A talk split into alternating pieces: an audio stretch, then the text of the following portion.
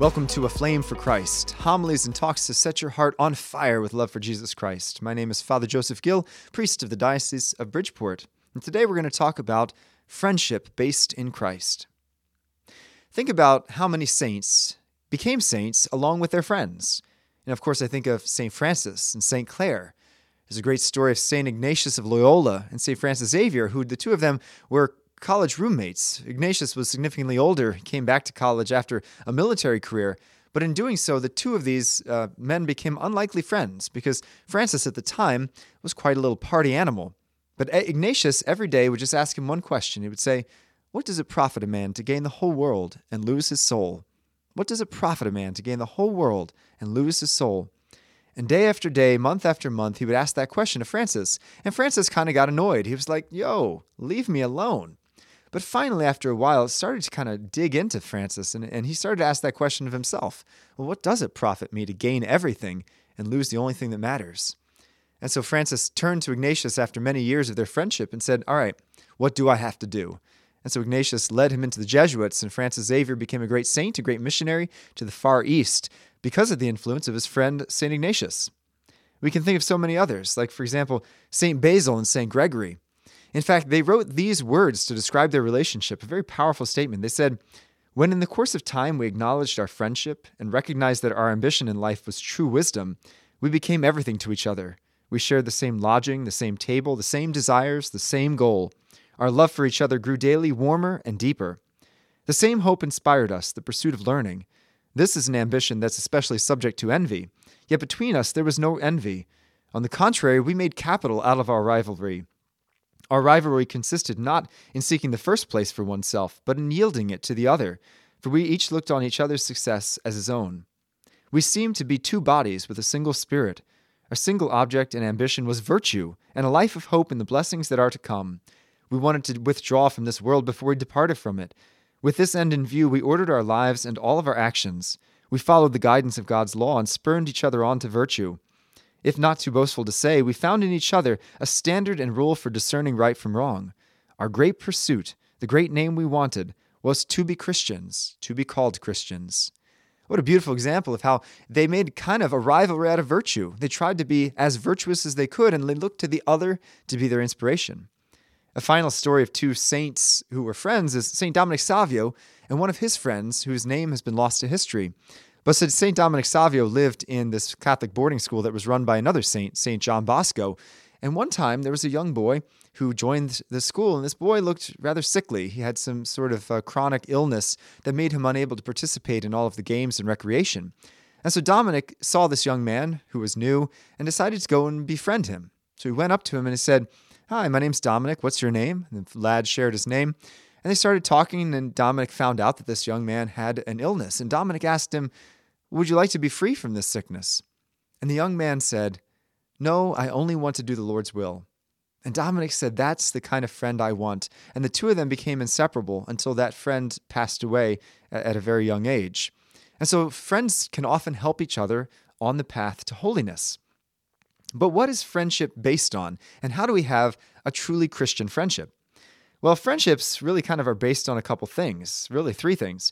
First, when we're young, our friendships are based on common activities, right? I like to play soccer with my friends. I like to play blocks or Legos or whatever. And that is what our friendships are based on. But once we kind of reach maybe our young teen years, our friendship gets a little deeper because it's not based on just common activities, but also what psychologists call self-disclosure, talking about just ourselves, sharing our hopes, our thoughts, our plans, our dreams, our fears, our worries. You know, we kind of really confide in the other person, believing the other person to be trustworthy, and they confide in us, causing this bond between us. However, the highest form of friendship is one not only with whom we share activities and share our thoughts and feelings about the future and our present, but really one with whom we share our values. You know, C S Lewis had a great insight. He said that the difference between Eros, which is the type of romantic love, and friendship, is that Eros looks at each other. You know, think about a man or a woman who are deeply in love with each other and they're just staring in each other's eyes. But he said friendship looks in the same direction. Both friends are kind of facing the same direction together. In other words, they have a goal that's outside of themselves. It's not about that friend. It's about that friend and I achieving that goal. And hopefully, if you're a Christian, it's achieving the goal of everlasting life. So how do we develop these good friendships then? Well, listen to Aristotle. He said these words. He said, if you wish to be loved, make yourself lovable. If you wish to be loved, make yourself lovable. So in other words, seek the kind of person that you would like to be, to spend time with. Seek to be that kind of person. You know, if you ever open, opened and eaten Dove chocolate, you'll see that they have little sayings on the inside of the wrappers. And usually they're kind of cheesy. And it's one of those like, believe in yourself type deals. But there was one that kind of made, stood out to me because it kind of really was so true. And it rung, rung very deeply in my heart. It, there, it said, your vibe attracts your tribe. Your vibe attracts your tribe. So in other words, if you wish to have good Christian friends, be a good Christian yourself. The best piece of dating advice I ever heard was from a priest who told me, start running after Jesus. After you've been running after Jesus for a while, look around and see who's running with you. Those should be the people that you date. And I think that's also true for friendship. Start pursuing Christ with your whole heart, and then look around and see who's pursuing Christ with you. Those are going to be your closest friends, the ones that are going to help you to become the best version of yourself. Because a real friend, you know, they, they used to have this saying back when I was in high school, you know, friends don't let friends do drugs. Because a real friend wants to make you the best version of yourself. It doesn't want you to just simply just be satisfied with who you are, or even worse, lead you into sin. One of my best friends growing up was a young man by the name of Steve, who was a couple years younger than me. So I got my driver's license first. And I remember when I told him that I got my driver's license, he was very excited. And he said to me, hey, that's great news. Now you can get to daily mass. And I said, um, no, that's not what I'm going to be doing with my driver's license. But later on, I reflected, Steve's a true friend, because he really wanted me to grow in holiness through this great thing that happened in my life of getting the freedom of my driver's license. And that really is kind of the, the core of what friendship is, is we should lead one another on to virtue. So does this apply then to our friendship with Christ? It does, absolutely. In fact, we take a look at those three elements of a friendship, you know, the shared activities. Well, we can invite Jesus to be a part of every activity of our life. And we spend time with his activities, like going to adoration, confession, the Mass, uh, spending time in prayer, serving others. That's a way in which we kind of have our shared activities with Christ.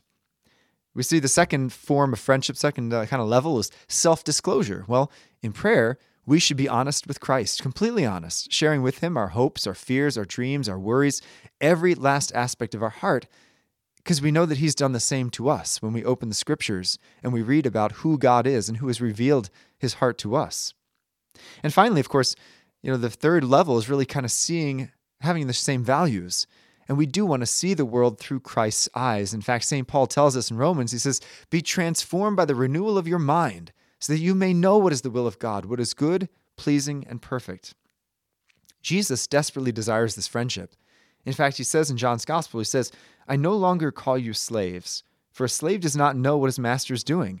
I have called you friends, because I have shared with you everything I have heard from my Father. And you think Jesus shared our human activities, right? God took on flesh and ate and drank with us. Jesus disclosed himself. He shared with us even sometimes his worries when he went into the Garden of Gethsemane and shared with Peter, James, and John that he was worried unto death. And of course, he invites us to draw close to him, that we share the, val- the ultimate value of everlasting life. So my friends, all of us need friends. It's a deep desire of our heart. But the best kind of friendship are those that are based on our friendship with Jesus Christ. So cultivate that friendship with Jesus Christ, and then cultivate good friends who are going to help you draw closer to the Lord Jesus. Because ultimately, friendship should lead to heaven.